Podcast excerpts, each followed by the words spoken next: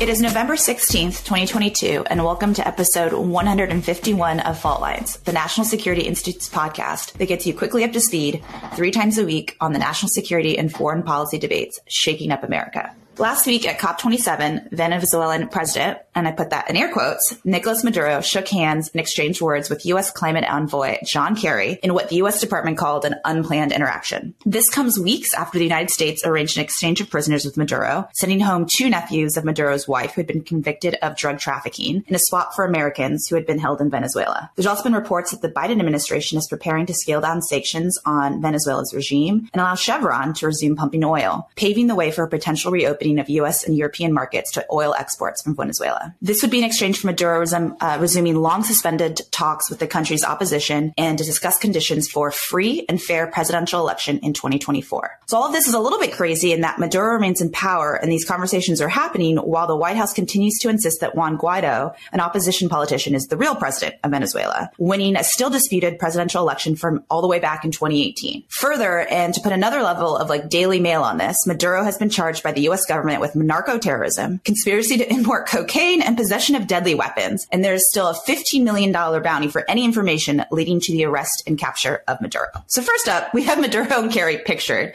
Uh, Obviously, John Kerry did not arrest him and turn him into the State Department. And this has caused an uproar for folks tracking the story. But for those people not tracking, uh, why does this election from like three years ago still matter? And is this really a change in U.S. policy? Like, what's going on here, Jamil? Well, Jess, I think we should give John Kerry the fifteen million dollars because he clearly found he clearly found Maduro, and uh, you know, I mean, I guess I guess he can't really use the money because he got Teresa Heinz's money, so it doesn't really need the fifteen million. But I mean, he found him he found him. He can turn him in right now and get and collect his reward. I just don't get it. Um, I mean, look, this is obviously ridiculous. The U.S.'s longstanding policy um, is that uh, Maduro is a criminal. Uh, he's illegally taken power and he should be removed from power. But of course, the Biden administration, because it needs oil, is willing to make all sorts of concessions. And uh, rather than rather than God forbid, uh, you know, make concessions to Saudi Arabia, our long-standing ally. They'd rather go make a deal with the Iranians who are oppressing, uh, you know, women and killing killing children, or um, or go to Venezuela and uh, and have a person that's in power that's that's illegally there. I mean, I just don't understand. I mean, the, the, the Kerry administration is so obsessed with climate change that they would rather make deals with countries that hate America uh, rather than try to find a common ground. Either either drill in America. I mean, imagine that we could be a net exporter of oil again, right? Or um, or uh, or make a deal with the Saudis. It's, it's ridiculous. I mean, it's it's laughable. Uh, I find myself uh, agreeing with Jamil uh, in his yes. approach of ridiculousness. uh, make I just make a couple of points here. One, the facts on the ground have changed in Venezuela. The opposition is fractured. We're not in the same situation we were in three or four years ago. Now that could be the fault of the administration for not trying to keep the Venezuelan opposition unified. But we're also looking at a sea change in the orientation of Latin American governments. So Colombia, Brazil, much more interested in you know so-called constructive engagement with Venezuela than they were previously those things do have to be factored in, but Venezuela's behavior remains unacceptable. It's looking for links with Russia, with Iran, with other global bad actors. It's effectively like a little mini Moscow in our backyard. This is, it's a terrible situation. The opening from the administration is very unlikely to produce any constructive results for American interests and certainly not for American values. Venezuela is taking American businessmen and throwing them in jail under utterly ridiculous charges in order to trade them for drug dealers who happen to be related to Nicolas Maduro, who are who are in prison in the United States. This is this is an absurd situation. It's highly unlikely that this kind of diplomatic opening to Venezuela is going to result in anything good for us. We should be looking for alternative ways to get new energy sources. Why not get them domestically? I totally agree with Jamil. We're putting climate change above our other values. It's a mistake. So since I have to just, I, I can't let Les and Jamil, I, I guess I'll be devil's advocate here. I mean, I, I think it's a little bit crazy though that I got two guys in agreement. Um, and That's I, and fine, I, Jess. the 20 year old. I don't want to defend. I don't want to, but I, what excitement would be in fault lines? Important, Jones. Go ahead. If we all agreed. Okay, but don't we, I, I find it crazy though that how can we have a coherent policy, Southern America, when we don't recognize who has been the ruling party in Venezuela and, and consider we're we're in conversation with him. I just wonder, as as to Les's point, like the new Colombian president taking over wants to have constructive talks. There's a change in the atmosphere in other governments. People before, pre, you know, 50 other countries in addition to the United States did not recognize Maduro. Those numbers have been swiftly dropping over the last couple of years.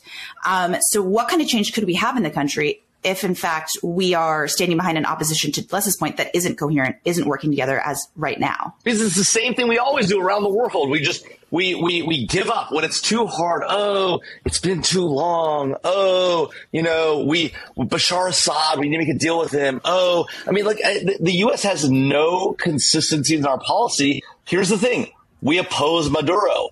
We could remove Maduro. We could work to undermine him. Instead, we oppose Maduro. But our opposition is we're going to say really mean things and we're going to impose sanctions and Congress less Congress might get involved. I mean, like, who the F cares? Here's the reality, right? If we wanted to be tough on Maduro, if we want to do something in South America, we could.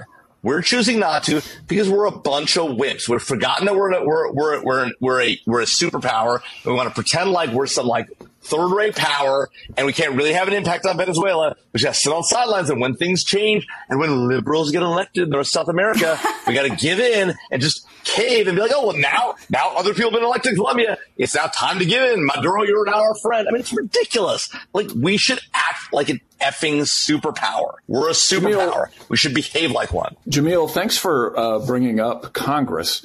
Uh, this actually is an opportunity for Congress. As you uh, rather profanely pointed out, our presidential administrations tend to flip back and forth between different approaches depending on who gets elected. So every four years now, we're going to have a new approach and to Congress never flips. That's not that's not constructive in the long run. The only way to have a coherent policy over the long term is for Congress to be involved and define parameters for presidential behavior. That is the job of Congress. It works with respect to Taiwan. It works with respect to Cuba, although let's face it, the economic sanctions have not produced change in Cuba. But if Congress wants to get involved and, pro- and provide limits on what the president can do in terms of engagement with a thug like Nicolas Maduro, now is the time to do that. There are voices in both the Republican Party and the Democratic Party who are very sensible on these issues. Let's let's have them take a cut at it. I would have much more faith in that approach than this bouncing back and forth we get from the White House. And by works, it means it fails miserably because we re- it results in no change whatsoever. Congress is involved and nothing changes. The the party in power, the country, the country that we're talking about has no political change. That's what we call working less. That's the working. Congress gets involved and nothing effing happens.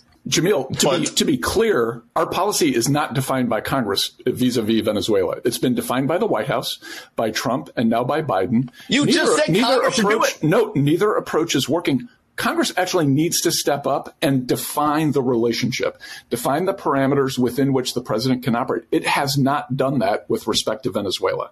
This now is the I mean, time. just get in here. Congress has defined the relationship with Cuba and it's worked so well. Let's, you cited Cuba as the example of winning and Congress being involved, and it's been an and utter Taiwan, failure and for Taiwan. 40 years. And How's Taiwan. that going? And How's Taiwan. that going? Is Taiwan a free going? democracy right now? It is. Is it well armed? For the next eight It minutes, is. Les. For the next is. eight minutes. Jess, come on. I- on. I will say- no, no, no, I- here. This is ridiculous. I, I, always walking the fine line in between. Congress has spoken a number of times this year on Venezuela, so have members, and they've come against, you know, come out against prohib- prohibiting the importation of Venezuelan oil. We've just got, I think it was uh, Ted, you know, they've got some Republican senators writing a letter to Joe Biden about the easing of sanctions. So they've made their position known. Have they actually taken more action? Have they come out stronger? No. To Jamil's point, We need a comprehensive approach. You're right, Jones, but that's not enough. You need a comprehensive approach. You need Congress to define the parameters within which the president can operate comprehensively, not just these one. comprehensively. Oh my God! Let's keep let's let's get keep saying comprehensively and define. But the examples he cited for Congress acting comprehensively and defining have been utter failures. Jess, come on! You can't back the Lester. Congress should do it, even if it sucks. You So, it, to everyone You that might back be it. surprised on Twitter, we actually all Two to like one. each Don't other. We just spend too much time together, hence all of the yelling. We do. That's a wrap. Thanks to Gabriel Otis from NSI and Claude Jennings for their help producing today's episode. Join us again this Friday for the next installment of Fault Lines, our podcast that gets you smart fast on the national security debates shaking up America.